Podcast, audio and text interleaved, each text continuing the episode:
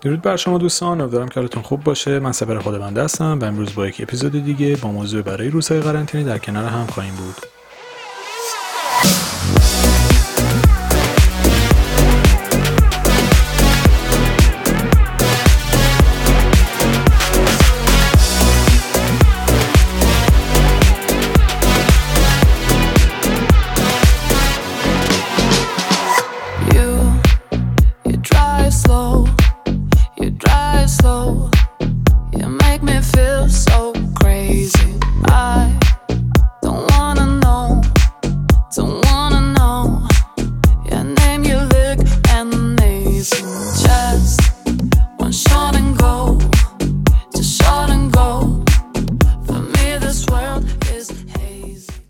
خب امروز می‌خوام در مورد فواید نوشتن اهداف صحبت کنم.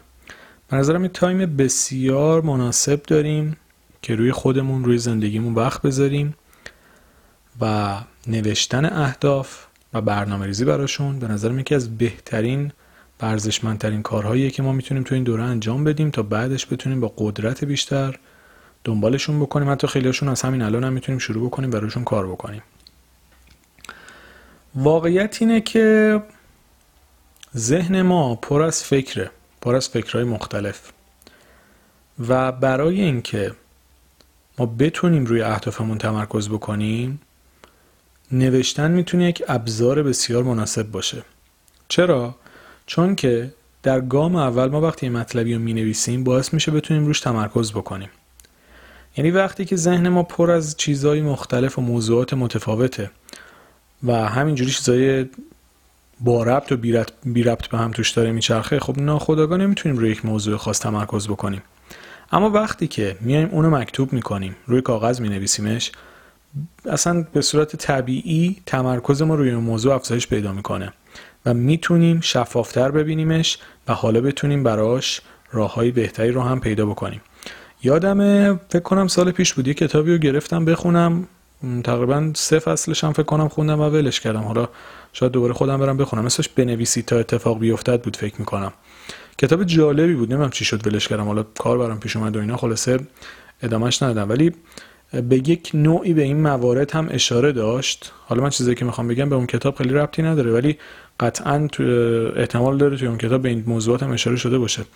چون که واقعا نوشتن یک موضوع باعث میشه شما بخش زیادی از ذهنتون رو روی اون متمرکز بکنید و حالا در ادامه میگم که چه فواید دیگه ای داره که کمک می‌کنه ما به هدفمون نزدیکتر بشیم. ببینید وقتی ما یک هدف رو می نویسیم باعث میشه برنامه ریزی بهتری بتونیم براش داشته باشیم. یعنی نوشتنه به ما کمک می‌کنه تا بتونیم برای هدفمون برنامه های کوتاه مدت و میان مدت و بلند مدت داشته باشیم. یعنی وقتی که ما به صورت شفاف هدف خودمون رو می‌بینیم حالا می‌تونیم براش زمانبندی انجام بدیم. بگیم مثلا تا هفته آینده باید اینجا باشم. تا یک ماه آینده باید به اون نقطه برسم. سال آینده همین موقع باید تو این وضعیت باشم.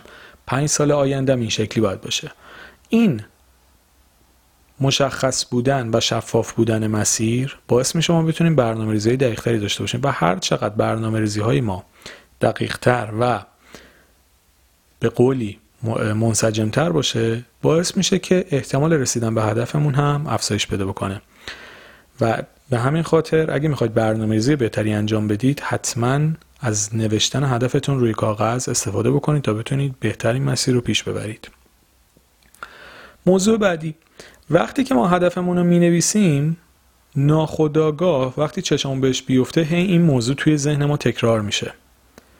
یعنی در واقع دیدن اون هدف ببینید تو ذهن ما میگم چون هی خبرهای مختلف توش میاد ناخداگاه آشفته میشه چیزای قراقاتیه. یعنی همه چی در همه. ولی وقتی که هدفتون رو می‌نویسید و جلوی چشمتونه این دیدن هدفتون به صورت روزمره باعث میشه انگیزه بیشتری برای رسیدن بهش پیدا بکنید.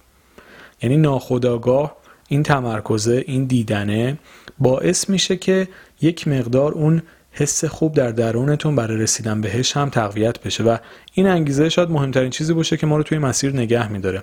پس چجوری می‌تونیم این انگیزه رو تقویت بکنیم؟ با نوشتن اهدافمون که دیدنش باعث بشه اون حس خوب اون انرژی خوب توی ذهن ما تکرار بشه تا بتونیم با قدرت بیشتری براش تلاش بکنیم و سختی های مسیر رو بپذیریم. ببینید رسیدن به هدف کار ساده ای نیست.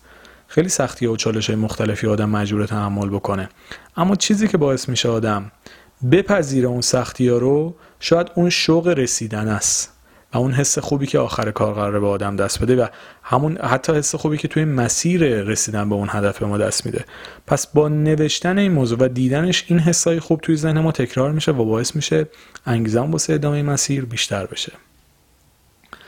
مورد بعدی که حالا به برنامه ریزی هم یک مقدار ربط داره ولی متفاوته. ببینید نوشتن که گفتم باعث میشه نظم و انسجام ذهنی بیشتری ما پیدا بکنیم. ثمره این نظم و انسجام بیشتر توی ذهن ما باعث میشه راهکارهای خلاقانه تری هم به ذهنمون برسه. و هر چقدر ما بتونیم راحتتر ایده پردازی بکنیم و راهکارهای بهتری رو پیدا بکنیم احتمال رسیدن به هدفمون هم بیشتر میشه. مثلا فکر کنید توی یه بیزینسی می‌خواید فعالیت بکنید هدفتون هم مشخصه همه چیزتون هم مشخصه.